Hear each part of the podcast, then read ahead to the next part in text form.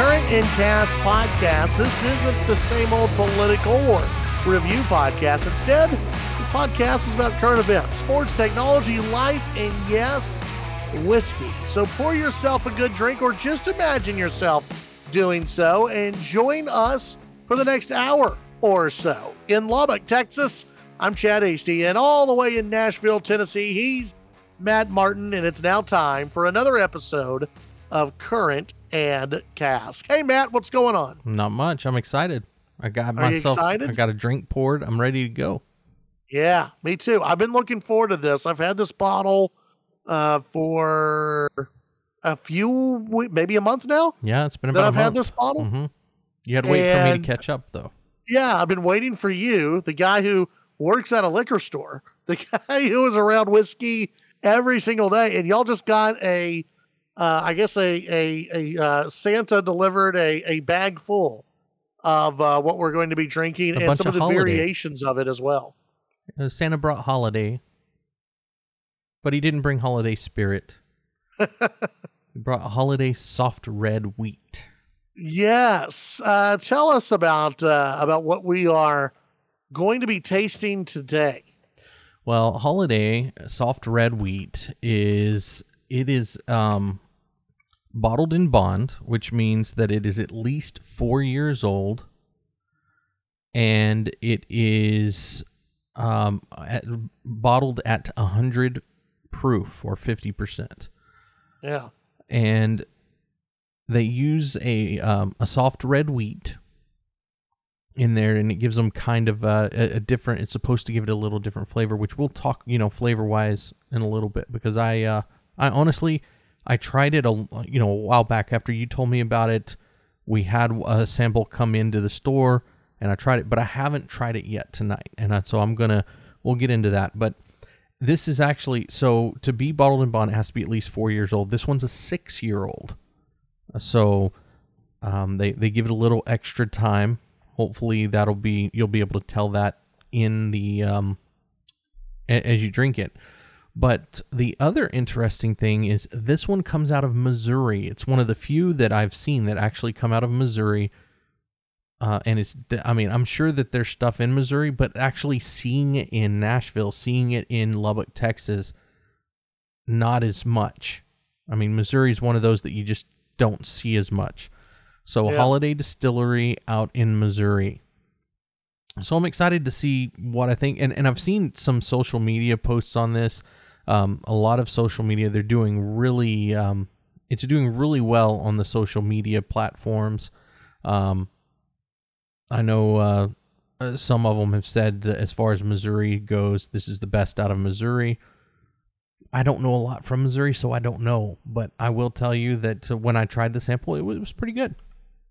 Yeah, so the um, the distillery it's it's actually kind of an interesting story uh, behind it, and I, I looked some uh, looked up some information behind it, and I'll just get to it a little bit, and then uh, and then we'll get to the review a, a little bit later on. But uh, it, it's it's kind of interesting. So, um, you know the the explorers Lewis and Clark, right? Uh huh. They did not establish the, the uh, distillery, but they discovered the limestone spring in Weston, Missouri back in 1804. And two brothers, Ben Holladay and Major David Holladay, decided that the spring would become the site for the distillery. And Ben Holladay was the founder of the Wells Fargo Express, was known as the Stagecoach King, transporting folks from Missouri to the West Coast and points in between. Ben had uh, his hand in several companies, and by 1864, he was the largest individual employer in the nation. The distillery was founded in 1856, so it's been a while. It's been around for a while. It has. I'm assuming that As- it, it got torn down during Prohibition or something and then brought back, or Well, it, it was uh, founded as the Blue Springs Distillery, changed hands several times, uh, and then uh, they it, it back in uh, in in 1936. Uh, it was called the Old Weston Distillery before becoming the McCormick Distilling Company in 1942. In 1993, the business was purchased by uh, Ed Carr and Mike Greiser.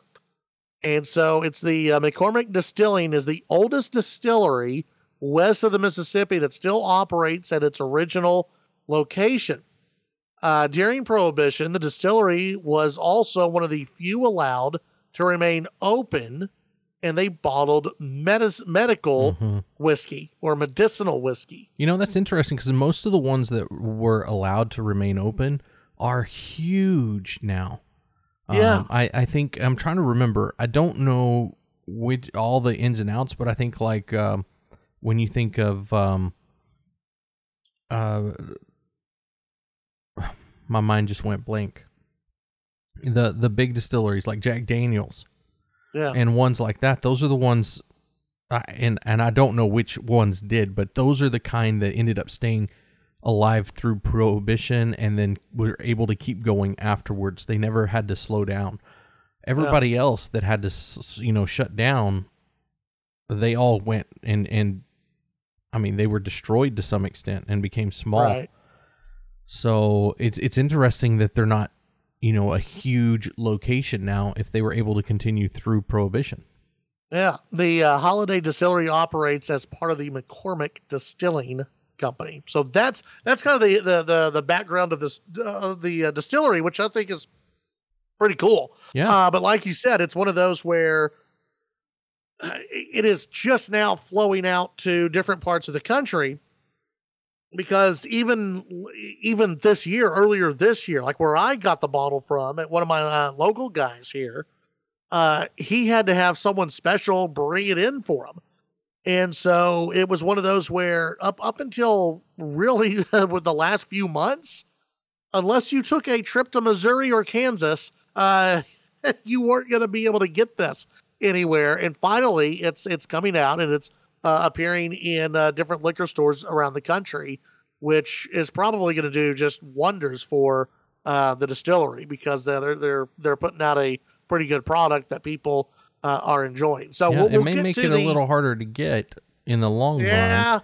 But they'll true. they'll probably catch up at some point. Yeah, I hope so. I hope they do. I hope they do. Uh, so we've got a lot to get into. For those uh, of you who are new to the podcast, of course, you can go back listen to uh, older episodes of the podcast. We're actually going to take the next two weeks off, and we're going to come back most likely the uh, Saturday before the new year. Uh, we'll drop another podcast, so we'll probably have one more uh, podcast uh, this year. But we're going to take the next two weeks off because Matt's traveling I'm traveling, everyone's traveling. I'm going to be in Lubbock. And so it's just easier to say, okay, we're going to take the next couple of weeks off. Yeah, I mean it it will be a lot easier on us. It yeah. may not be as easy on those listening. It's uh that that we've got to restock the the uh the the, the liquor cabinets. We got to do true. that. We've got to restock hopefully, the liquor cabinets. Hopefully Christmas helps us both out on that one. I I hope so. Absolutely. So uh, that that's the plan for the next uh, couple of weeks. Of course, so we encourage you to go back, listen to some older versions of the podcast, and uh, you know, spread it around to friends, family, all that kind of good stuff. And we're trying to grow the podcast, trying to to get it out to more and more people. So uh, everyone that you let know about it, we appreciate. So uh, thank you very much. Uh, of course, on the podcast, we we do talk about current events and technology, a little bit of politics from time to time, but really just kind of what's going on uh, in the uh, in the uh, in the world, and uh, we also, of course, review whiskey. And uh, Matt, I was looking at this uh, story. It actually came out from the New York Post, and it was interesting. the headline here is: "Here's what age people hit when they are in their moderation era." All right, so talking about drinking now, a lot of this is about wine, which you and I both enjoy wine as well. Um, which you know, who knows? Maybe at some point we'll get crazy and throw out a wine, we could. Uh, a wine deal at some we could. point. We, they go in casks too. Yeah, exactly. So you you never know. We may, may go crazy and pick a red wine that everybody would enjoy. Uh, but according to uh, the New York Post and some new research that's been done, people hit their moderation era at 29 years old, according to new research. A survey of 2,000 American wine drinkers aged 21 plus review uh, revealed that 86% agree that their alcohol intake is all about moderation. Uh, beyond that, food and snacks at 70%, shopping at 65%, and socializing at 49% were some of the most important areas in life to practice moderation. The maybe the most wonderful time of the year, the holiday season, also the busiest, as the top areas where Americans struggle to moderate their spending, snacking, and alcohol and wine intake. During yeah. the holiday season, Americans dedicate nearly four hours to both socializing and time spent on relationships and friendships. Yeah, but when it comes to other, yeah, what? Well, I was going to say one of the things that I've I've noticed about the holiday season is I, I look at it almost kind of like um, Fat Tuesday or something yeah. like that. You know, you during the new year, you know you're going to give up something. A lot of people, yeah. you know, they have their New Year's resolution. So oh, sure. in the holidays, they're like, "Oh crap, I'm going to give this up after the holidays, whatever it may be, drinking or food or you know whatever it might be." So during the holidays, they see it as their last chance to get this in before they give it up for the year.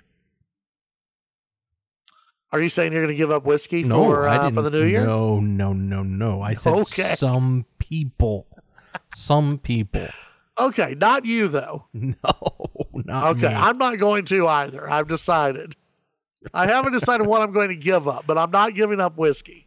Well, nobody said you had to give up anything, Chad. That's true. That's a good point. Uh, Americans admit they drink it, uh, drink the least. Now, this was interesting. Americans admit they drink the least during the summer. That makes sense. I mean, does it? Well, yeah, because you drink, um, you do drink more refreshing beverages, probably less alcohol, more, um, more of the tonic, or you know, the, the, you you take your beverages down a little bit. Like you're not drinking straight bourbon a lot of times. Yeah, the, but I don't think that's what they're asking. They're saying, you know, mm-hmm. just drinking. If somebody was drinking. Well, but the other thing is dehydration because it does yeah. dehydrate you. And so you're drinking water, and then you look at this and you're like, oh man, it would be nice to have a, a whiskey. You know what? I, am just feeling a little dehydrated though. So you, you go for the water or something instead. Yeah. Uh, almost half, 45%, have a special bottle of alcohol or wine that they break out only on special occasions. I'm guilty of that. Yeah. Uh, if you don't, uh, I think that that's something you should have. Every wine and every whiskey drinker, they've got something in in in, in their uh, in their collection where they're like, "This is for really good friends, mm-hmm. like really good." I've known you for a long time, not just, "Hey, why don't you come over? We could get to know each other." No, no, no really good friends, that that bottle is uh, is brought out. Yeah. Uh, reasons for stashing away a bottle included being a favorite at 50%, having a price a high price tag at 47%, or simply because it was a gift at 41%. Uh, the top three people who would be considered worthy of sharing a bottle. That's a nice bottle. A friend 51%, their mom at 30%, or a sibling at 28%. What about your wife? They don't they don't say anything about the wife. they don't say anything about the wife. They don't say a damn thing about dad. They yeah. just say it's just mom. A friend. Huh? Yeah, a friend at 51%, and then mama. Uh, mom, but mom drops all the way to 30%. you know that mom is not going to want it anyway. So you offer it to mom, knowing she's going to be like, "Oh no, that's fine." It, it, it, depends. If it's a if it's a good bottle of wine, she may want some that's of it. True, she might. But um. No, no, I think uh, friend or wife probably. Um, but uh, my my put aside has more to do with whether I think I can get another one. So it has to yeah. do with rarity. Like if I have one, it doesn't matter how much I paid for it. I, yeah. I want to share it with people unless uh, the only time I get a hoarder mentality on my liquor is when I'm like, when it's gone, it's gone. I can't get another one. It's never coming back. You yeah. know, or I can't afford to buy another one of these or something like that. That's when I'm like, oh wait. Yeah. Uh, that's All that's right. probably the big reason for me. Now, Matt, I'm going to ask you this. Okay? okay. All right.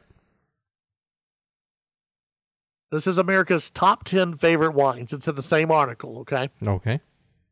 What do you think the number one type of wine is in the United States. Mm-hmm. Cabernet. And what do you think the percentage is that like it? Cabernet, uh, sixty. Wrong, sir. Really? Is it Pinot Noir? Wrong, way off on that. Really? What? Well, what is it? Number one with twenty one percent. Oh, rosé. Ugh. Rosé. Oh, no at wonder. Twenty one percent. No wonder they voted for Biden. They have terrible You want, taste. you want now? No, I have had some good rosés. no, you've I had have some had some good rosés. rosés.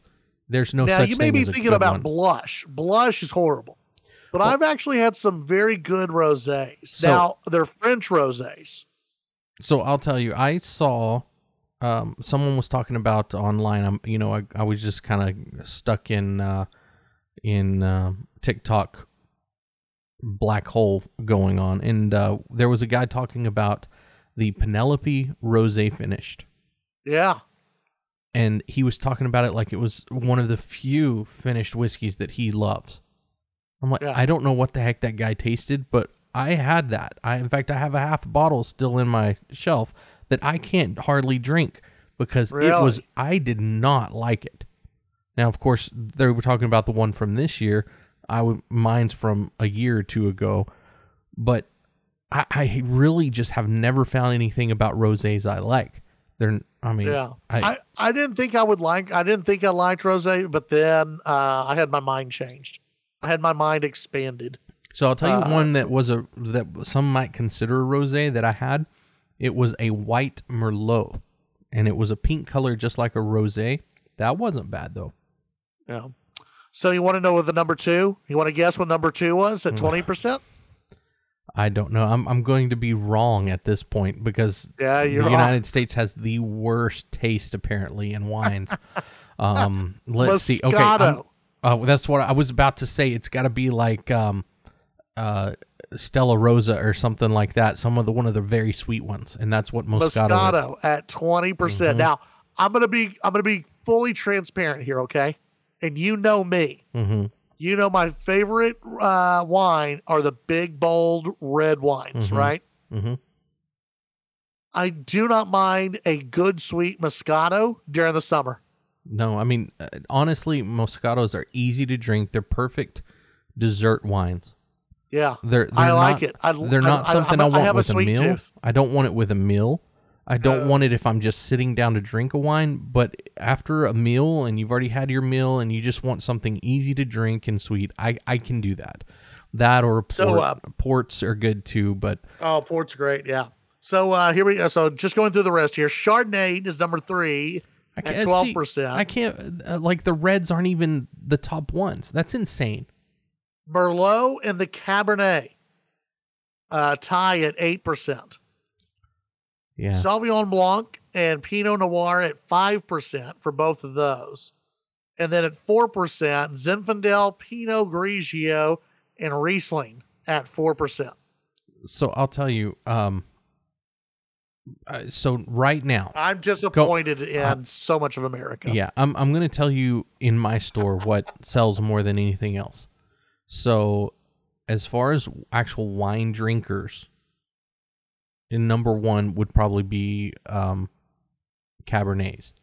But if you take everybody that's coming in and they're making cocktails and everything else, Yeah. Prosecco right now, the La Marca Oh, Prosecco. sure. Yeah. Um, they're making everything with that, and it's Oh, yeah. inexpensive. It's bubbly. It's easy to drink. Uh, just the La Marca Prosecco is. I mean, we sell more of that than anything else almost in the store. Besides two things: Tito's and Yep. and High Noons. High Noons are definitely way up there. Probably number I've one. never, I haven't had a high noon. I haven't either. I have not I've never had it, but it, it's a seltzer. It's taken the place of beer to some extent. I mean, people, it's just easy for people to drink, uh, lower calories in, to some extent, and Yeah. people like the high noons. Uh, let's see another uh, story that I found, and I- you and I are about to disagree on some stuff here, Matt. Uh, we never about to disagree, happen. Chad. Uh, next weekend, well, you know this. Uh, what is it? December sixteenth, Saturday, December sixteenth. That's when the college bowl season Oh, Ugh. kicks off. That's when Texas Tech is in a bowl game. Hey, they snuck Uh, in. Man. against- I, am proud of them for just getting their six and six this year. Yeah. So the Washington Post, and we're not going to go through this entire thing, but the Washington Post, they uh, lay out their uh, the most interesting, ranking every college football game from the Myrtle Beach Bowl to the Sugar Bowl. And so uh, there's 41 bowl games that they that they rank on here. Okay, 41 bowl games that they rank on this thing, uh, with the worst bowl game being the Myrtle Beach Bowl between Georgia Southern and Ohio. You want to know how bad this game is, Matt? How bad? It's play, being played on the first day at 11 a.m. Eastern Time. That's early. So is it just uh, is one team supposed to blow the other one out, or is it just these teams are so bad? Just nobody cares. Oh, okay. Yeah. Nobody cares Hmm. uh, about uh, about these uh, th- these games. I can so, I can see that. Yeah, exactly. So I'm looking here. I'm going through the uh, the bowl games, and uh, and I'm trying to see where uh, Texas Tech ends up on uh, you know the most interesting list because they're playing on day one, which is not always the most beautiful of uh, of games when you're playing on day one. Uh, they actually rank the Independence Bowl, uh, California versus Texas Tech, as uh, number 21. You know, Number 21. wha- So was it you know was it's it not that interesting of a game, but it's not as bad as 41. Now, Chad? Was it was it California that we played that was ranked number four, and they got skipped over, and then we beat the crud out of them? Yeah, that was when uh, Sonny Cumbie Mm-hmm. threw for about 520 yards, three touchdowns, Mm-hmm. and uh, Texas Tech defeated Aaron Rodgers Mm-hmm. See, that's what makes it interesting to me because this one has a in history. the 2004 Holiday Bowl. Yeah. I remember this. Because they were they were talking trash because they Yeah. thought they were supposed to be in the the top 4. Well, yeah, they didn't want to be there. Mhm. Well, they wanted to be. I think they were number three, man, uh, because they didn't. Remember, we didn't. We didn't have the top one. That was BCS, Yeah. Oh, Uh, that's back right. They only had the national championship maybe. right? but so what I, I happened is think they they, got- were ranked number three in the nation, actually. And they got jumped by University of Texas, which is what made them so angry. Yeah. So there you there you have that. Uh, uh, Oklahoma State versus Texas A and M. It's on December 27th. That's ranked as the uh, 18th most interesting game. Uh, the, Texas Bowl. So uh, you have that one. Kansas and UNLV in the Guaranteed Rate Bowl. They rank that one as the 17th most interesting game. Uh, I don't see let's how. see. I don't see how that one would be more interesting. Uh, the Fiesta Bowl, Oregon versus Liberty on uh, January 1st. They, that's the 10th most interesting game. The uh, Duke's Mayo Bowl makes number eight at North Carolina versus West Virginia. The Pop Tarts Bowl, K Mm. State versus NC State. That's number seven. Arizona versus Oklahoma in the Alamo Bowl. Number six, the Peach Bowl, Mississippi versus Penn State. Number five, Cotton Bowl, Missouri versus Ohio State. And then, uh, oh, here you go, Matt. Mm-hmm. The Didn't Make It Bowl, the Orange Bowl, Yeah. Florida State versus Georgia.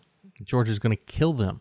Georgia's gonna whoop the crap out of Florida State. Yeah, they're they're going to absolutely destroy them. Yeah. Yeah, it's it's not going to be it's not going to be good. Number No. 2 is the Rose Bowl, Michigan versus Alabama. Your Alabama Mhm. Crimson Tide, Matt. Yeah, I hate Alabama and I hate Michigan. And Number I, 1, I think most- Alabama is going to destroy them. the uh, most interesting bowl game according to the Washington Post, the Sugar Bowl. Uh, Washington versus Texas. Which I actually I, I have it flipped. I'm gonna go I'm gonna say that Washington versus Texas will be the second most actually I, I think it'll be the fourth most interesting game. I think Florida State well no, I, I think it'll be the third most uh, interesting game. I, I think the most interesting bowl game is going to be Michigan and Alabama. And then after that, I think it's going to be uh, Texas, Washington, and then uh, maybe Georgia, Florida State. But even then, I don't know because I, I think So- Georgia is, is Georgia's just going to Where does kill Florida State. where does Texas Alabama come in this one? Well, I mean, Because they're Texas gonna would they're have going to to be, be in the national championship. Texas would have to beat Washington. so That- that's well, that, me- that would be the national championship. Let me tell you, Wa- Washington, Washington is overrated, and so is Michigan. Alabama's going to beat Michigan. University of Texas is going to beat Washington. Washington only played one good team this year, and that good team almost got beat by Texas Tech, a six and six team. Yeah, I'm telling you, I uh, Washington is way overrated. I don't know. I think uh, there there was a time where the Pac-12 had some really good teams. Washington, they they they did what they needed to do. I don't think that Washington's going uh, going to beat Texas. No, Uh, I think Texas is going to win. I think Texas will be in the national championship, and I think it's going to be Texas Michigan in the national championship. Texas better hope it's Texas Michigan, and I'll tell you why. And then, because uh, they I- already beat Alabama this year, and it's going to be Yeah. very hard to beat them twice. Oh, I like Michigan, man. I, think Michigan they've they've done a good job. They're But they're Chad, gritty. But Chad, I like them. I like the Michigan. Big Ten is so overrated. They only play each other, and then they get out. And The Big remember, 12's overrated. remember what happened to TCU? The Big last Twelve was year. overrated. TCU destroyed Uh, Michigan, and the, then the ACC was overrated. Uh, I mean, it, sounds like you just love the SEC, my friend. no, I I hate the SEC. The SEC should not even be in the bowl games this year. Oh, come on. They no, should they be. they absolutely did not earn their way in. They they absolutely they Alabama is much better than And then who- Florida State. Um, l- let's put it this way: Alabama did not win out. Florida State did. Uh, if if you are Florida State barely won their championship. Doesn't game. Let me let me put it this way. Let me put it this way. If you're you're a fan of Texas Tech like I am, hmm who would you rather play, Alabama or Florida State? Well, uh, again, No. Chad, that No, doesn't no. that doesn't matter. Who would you who would no, you rather no. play? Here's, here's the problem, Chad. because we're talking No, about the four best teams. We're no, talking about the four best we're not teams. talking about the four best teams. That's, That's ridiculous. exactly that's what they- terrible. that's exactly okay, what they th- judge, If that's the true, then Michigan shouldn't be up there either. They should have put. you can argue that, but Michigan won there. won won everything they were it, supposed it to win. doesn't. It doesn't matter. Michigan shouldn't be up there if you're going to say Michigan the. didn't lose their quarterback. then- They're not on their third string quarterback. No, it. Oh, oh, yeah. If they did, they would still put Michigan up there. That's where the problem lies. There, I don't think they I would. would. I would tell you, there's four to five teams that it doesn't matter who they lost. If they had won the games that Florida State won, they would be in there. But because Florida State does not bring the money that University of Texas brings, it doesn't bring the money that Alabama brings, then they I jumped. think so. I think their They- fans travel. No, they jumped Florida State. No, no, no. I'm talking on TV. TV money. No, Yes. people would watch. No, it's no, it's, the, it's I'm telling it's you. The, it's it's it's one of the New Year's Day that people are going to watch. if you look at who makes the most money off of their name and their school, there's two teams that make there that are in the top that outrank all of them, and that is University of Texas is number one, and Alabama is number two. And I- I putting just- those two, I- it, putting those two in there brings more money than anything else, and Florida State does not have that kind of pull. Well, look, Florida State's on their third string quarterback. They had a great season. It sucks the way it went down, but uh, all, I'm saying is, Yeah. you go and you watch the reaction video that uh, that was leaked from the Michigan uh, watch party when they announced who number four was going to be. They, it was almost like a gut punch to the Michigan Wolverines that they were going to have to play Alabama Well, I'm instead of playing Florida I'm State. sorry, they again, were praying Florida. that they were going to get Florida State. an injury should not ban you from what you've earned. Uh, you could say that, but I am uh, saying I mean, that. it's that that's that's that's how it is. It changes No, it's- the makeup it's a of a terrible- team. It absolutely It's a terrible changes the makeup of a team when you lose. Look at Texas Tech; they were on their third string quarterback for part of the season, and they lost everything. Uh, it it changes who you are. It changes But a it- lot about the team. If if you lose, the quarterback. No, but it doesn't matter. About, it's a terrible, terrible precedent to create to say that a team that has won every single game, well, you one of your star players got hurt, so you don't get to be in this game. You, yeah. I know, I know that you worked hard.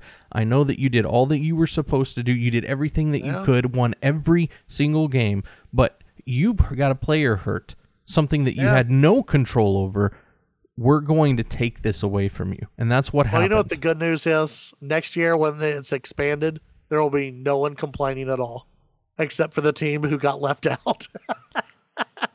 it's always the team that got left out. Always the team that gets left out. They'll be the ones complaining uh, next year, when they uh, move to an expanded uh, playoff, which they should have ex- expanded the playoff long ago, and they're uh, just now finally getting around to it.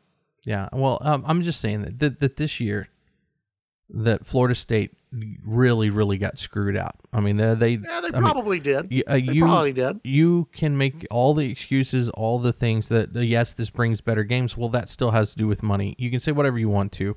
It's the bottom dollar. The the, well, sure. act, the bottom line it's a business. is the only thing they're looking at. Well, when you're talking about college students and college campuses, oh, you can't use that anymore, games, Matt. You can because this is they're all getting paid now. Well, not, but the NFL doesn't even use that. Athletes. The NFL doesn't even do that. If if you in the NFL, if you earned into the playoffs, but your star quarterback gets hurt, you still get to play in the playoffs. Well, that's a totally different system. It's it doesn't matter, Chad. I'm just it's saying totally, you don't have you don't have an NFL committee getting to pick and choose who makes it into the playoffs. Well, that's where the problem is. The committee's the problem. I, I agree. That that we agree on. That we agree on.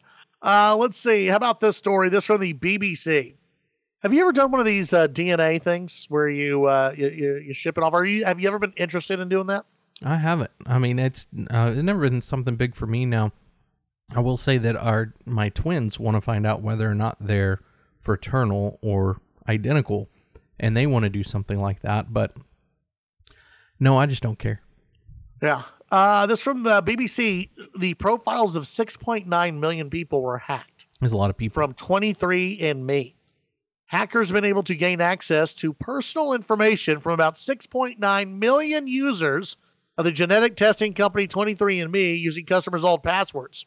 In some cases, it included family trees, birth years, and geographic locations, the company said. That's a lot of After, information. You know who did that, though? That was the U.S. government that did that. uh, the stolen data does not include DNA records, is what they say. Okay. Yeah, I don't believe that. uh, first reported by TechCrunch, the company acknowledged that they were uh, that that by accessing those accounts, hackers were able to uh, find a way into a significant number of files containing profile information about users' ancestry. Uh, but what the uh, criminals downloaded not just data from those accounts, but the private information of all other users that they had links to across the uh, family trees on the websites. Well, you know where the problem is with this. Whenever you fill out an application for a credit card or whatever, they ask you your mother's maiden name. And what they did was they just gave uh, the thieves. Oh, yeah the the mother's maiden name. In fact, uh, they've got everybody's mother's maiden names now. It's a good point. Yeah, that's a very I mean, good point. You've yeah. got the whole ancestry. So, uh, see, this is what I've been afraid of. this is why I haven't done anything like it because it, it, it there, there, there's going to be there's I don't want anyone to have access to my DNA, and they say that no one has access to the DNA. Okay, all right. It's just a matter of if, time if they before someone's get, able to take this if stuff. they can get that information, they can find the DNA information. Yeah. Yeah. Well, it's just a matter of time. Yeah, it'll happen. It'll happen at some point. I don't. So, uh, do you really believe it didn't happen this time? Oh no, I think it did. exactly. Absolutely, I think it did. Uh, let's see. Oh, you saw who uh, Time Person, uh, Times Magazine, or Time Magazine's Person of the Year was, right? No. Taylor Swift. Oh well, that doesn't surprise me. It's it's Taylor Swift's world. We're all just living mm-hmm. in it. I saw the list of the four or five that they were looking at, and I when yeah. Taylor Swift was on the list, I was like, yeah, she'll probably get that. So that doesn't I, surprise me. I have to say, a little bit overrated. Yeah, but you got to think about it. When they choose the person of the year, a lot of times they end up choosing people that aren't necessarily the greatest people in the world. Uh, they listen, choose the I ones that. But you've I'm got sure the she's NFL. A fine person. I know, but you've got I'm the sure she's NFL a person. just eating her up right now. I mean, you've got the whole world looking at Taylor Swift and I, uh, I know, and, and what's I his know, name? but if she was so great, Matt, if Taylor Swift was so great, why are the Kansas City Chiefs still losing football games? Well, because the Kansas City Chiefs uh, can't get it together this year. Well, and, and to be honest, I'm why kinda, is it why me, is why is Taylor Swift's success not me, rubbing off Kel, Kelce, on the Kansas City Chiefs? Ken, Kelce's been the problem. He she has been a big distraction for Kelce because. You think that's what it's been? Well, um, Mahomes' numbers have been down, and they uh, they say it's because Kelce's numbers have been down, and so he's been uh, he having to look at other targets. He uh, he doesn't have any other targets. They don't have any wide receivers in uh, Kansas City. Well, uh, they just have Travis Kelce. It makes the defense easy. Just you guys guard Travis Kelce. Uh, you know, uh, you know, razz him a little bit about Taylor Swift and throw him off his game a little bit. There you go. Yeah, come on, Taylor. You got to be better. If you're the person of the year, you got to make sure the at least the Kansas City Chiefs are winning. Uh, the Oxford. This is the time of year where uh, words of the year come out and all kinds of stuff. The uh, Oxford Word of the Year. This from the uh, Washington Post. Uh, the uh, story here uh, many of us got our groove back in 2023 after two long years of pandemic induced isolation and disruption. We left the house.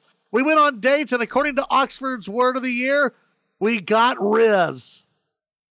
You know what Rizz is, I, Matt? I have no idea what Rizz is. No, this is know. what the kids. This is what the kids say now. Okay, this is what the kids use. Uh, Rizz is a slang term that often refers to someone's ability to attract a romantic or sexual partner. According to uh, Oxford Languages, an arm of Oxford University Press, which picks the word of the year. It was selected by experts in a popular vote from uh, a list of eight terms chosen to reflect humanity's array of moods, interests, and concerns this year. It beat words like Swiftie, beige flag, and situationship for the top slot. I'll, I'll have to admit, I probably don't have Rizz. Now you do. Rizz is uh, also also short for the word charisma. Oh, okay. See, you get Rizz, charisma. I mean, I have a wife. I mean, see, there you go. You got you got Rizz, man. I gotta have some. Yeah, you got a nice beard. You got Rizz. There you go. Oh, that's true. I do have a nice beard. I feel like I'm too old to use the word Rizz. Yeah, I, I won't be using that word. I mean, it, it's not going to be in my vocabulary. Uh, it could be, uh, Oxford said, uh, it is believed to be short for charisma. It could be because a word that encompasses swagger, game, and style reflects people's more positive outlook in 2023. More positive outlook. Yeah, the, apparently people are more positive this year, which I definitely haven't seen. No, I haven't either. I mean, I, the, especially with the economy. I mean, it's been insane what I've been seeing. No, the economy's not very rizz.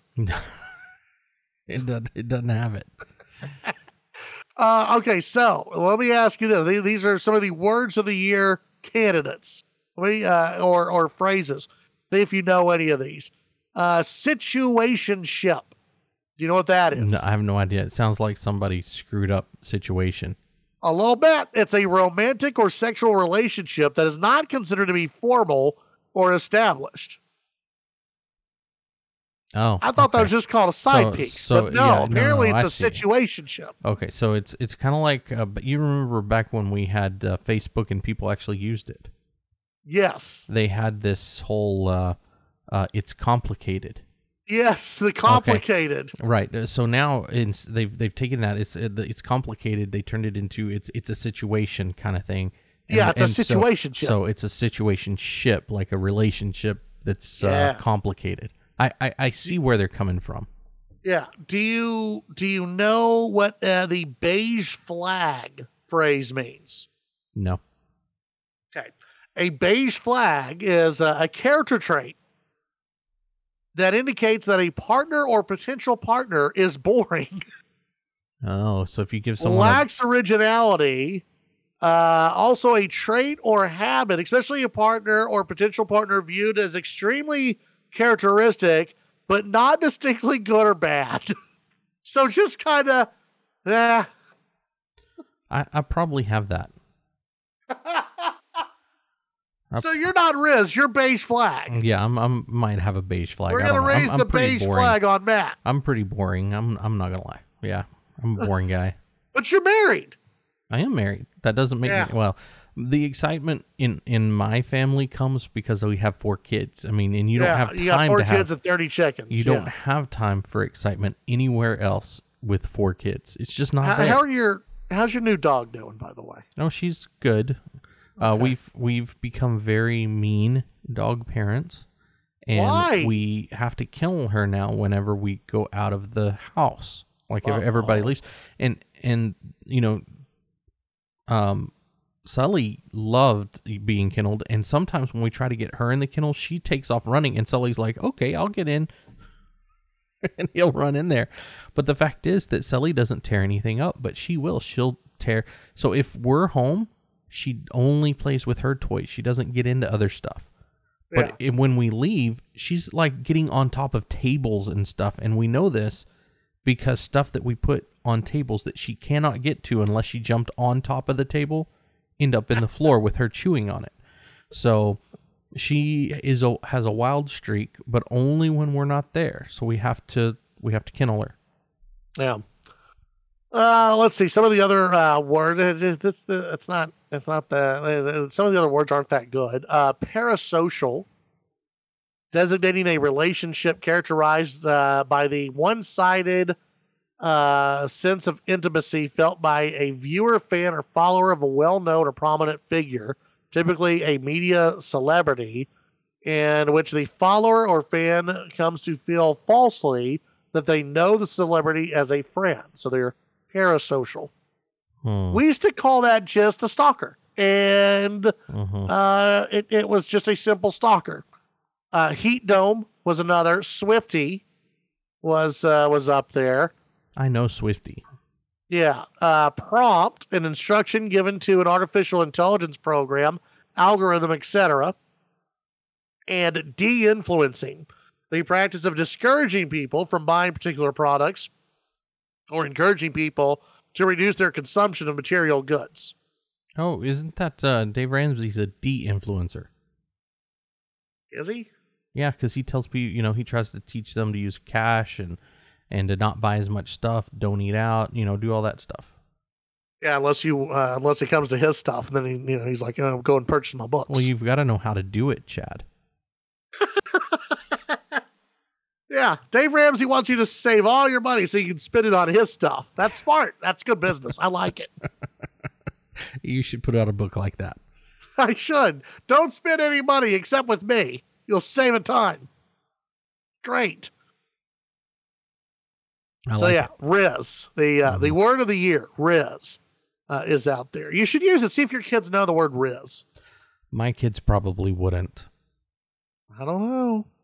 Well, you got to understand, my kids aren't as uh, out there as a lot of other kids. You know, they That's true. they go to uh, they do have a homeschool group that they go to, but they don't spend a lot of time there. It's just you know once a week. Whereas you know if they went to school every day, I would expect them to know some of this stuff that maybe. Yeah. Interesting.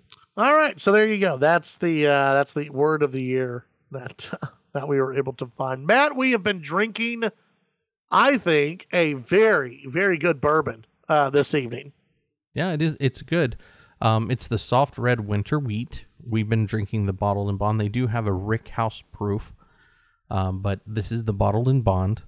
And uh, I've looked a few things up. Its mash bill is seventy three percent corn, fifteen percent wheat, twelve percent barley. So it's a it's a high corn, which normally brings in the sweetness. But they also apparently use uh, red winter wheat for the wheat to kind of give it a little different flavor. Uh, you know, you know what this reminds me of to some extent is, um, the uh, older like you can't find it now, but uh, kind of Belle Meade is how it hit my tongue. Like the first time it hit my tongue, it had the uh, almost like white sugar, like sugar crystals or something, just that really pop of sweetness.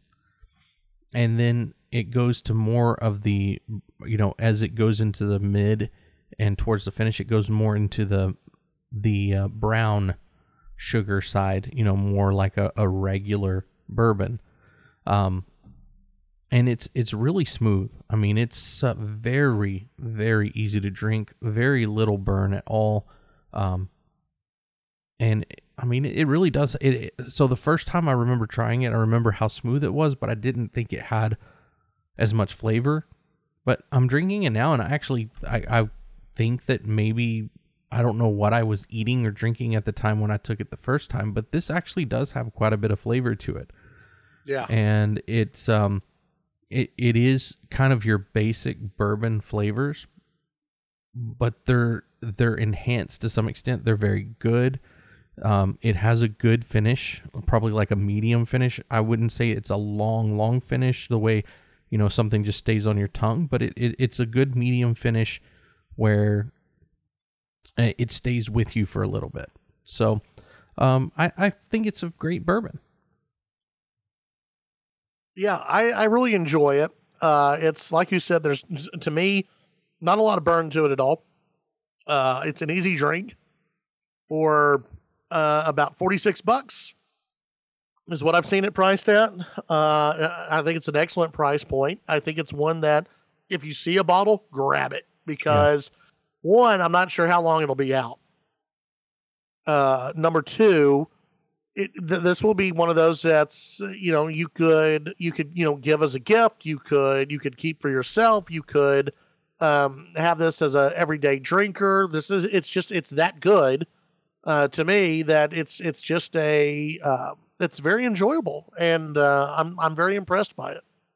Yeah, I am too. Uh, it was uh, it was better than I remembered, which is always great when you have a bourbon and you're like it was okay and then you're like, okay, fine, I'll, I'll, try it again. And you're like, you know what? That is actually because you never know. Sometimes things just change the way you receive things. So, yeah, uh, I was pleasantly surprised, and uh, I'll tell you, I.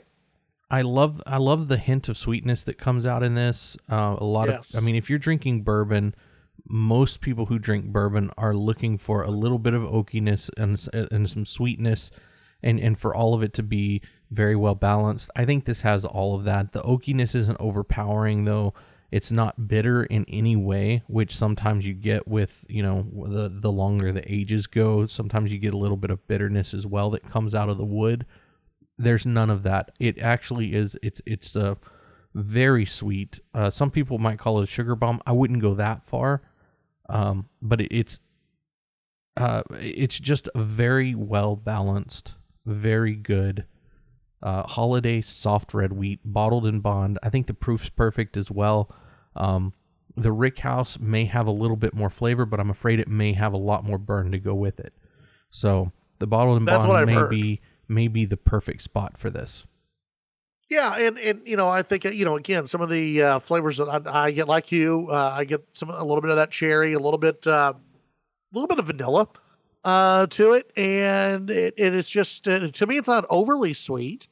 Uh, it, it, it has a, a little bit of spice at the back end, but not too much. Uh, it, it is just a, uh, you know, to, to me, it's an easy drink. It's one that uh, has a uh, pretty good finish to it. It's not a long finish, but it's a, a I think you said what a medium finish, yeah, medium, medium, pleasant medium finish.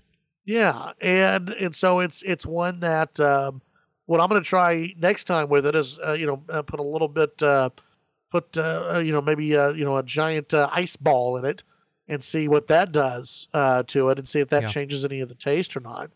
Uh, but I mean, this to me, this is just it's such a good, such a such a good bourbon. And I know there are some who don't like usually the, the, sometimes the bottled and bond that it may be a little bit too harsh for people. Then that's one thing that I discussed with uh, one of my guys that I was uh, talking to at the, uh, the, the whiskey store that I picked this up at, and he said for it being a bottled in bond, it's a very smooth mm-hmm. compared to other bottled in bonds uh, that that he has had. It's a very smooth uh, bourbon, and, and and and I would agree with that. And I think the longer you you uh, you have it out, uh, I, I, think it, it gets a little bit easier, uh, and it takes that it takes a little bit of that kick out. that is that is there, but it's not overwhelming yeah. at all. Well, and I'll tell you one other thing that I love. Um, I see this with Bardstown bourbons, with their with their whiskeys as well as here at Holladay with Holladay, and it's just got so much information. And being, you know, a guy who loves to read about whiskey, know about what you're drinking, and all of that, um, the mash bill is not on the bottle, but it's easily easy to find online, and it also tells you exactly what floor each of the barrels was on, which rick house it came out of, when it was distilled, when it was bottled, and um, what type of char they used. I mean, all this stuff is on the bottle, and it's just fantastic when you're able to get yeah. all of that information off the bottle. You know exactly what you're getting. Yeah, yeah, absolutely. So uh, that's uh, that is Holladay. Their soft red wheat bottled in bond uh, out of Missouri. Mm-hmm. And if you uh, if if you haven't had it yet, if you haven't seen it in your liquor store, request it uh, because hopefully they'll get some soon. This is just really now, at least uh, for us, uh, you know, hitting uh, hitting hitting West Texas. Uh, Matt, you uh, you finally got some in Nashville, so this we is did. it's it's flowing out of Missouri slowly but surely, and reaching other parts of the United States, and and that's to me that's a good thing. And I like the I like the design. it's a it's a you know it's you know for those who like some of the different logos and artwork that are on bottles it's a nice little bottle. nice. It bottle. looks like a nice little scene out of Missouri. that, well, uh, that, that UNC. And and the other thing I'll say is the regular bottled in bond, the not soft red wheat, is called Ben Holladay. This one's just called Holladay, H O L L A D A Y.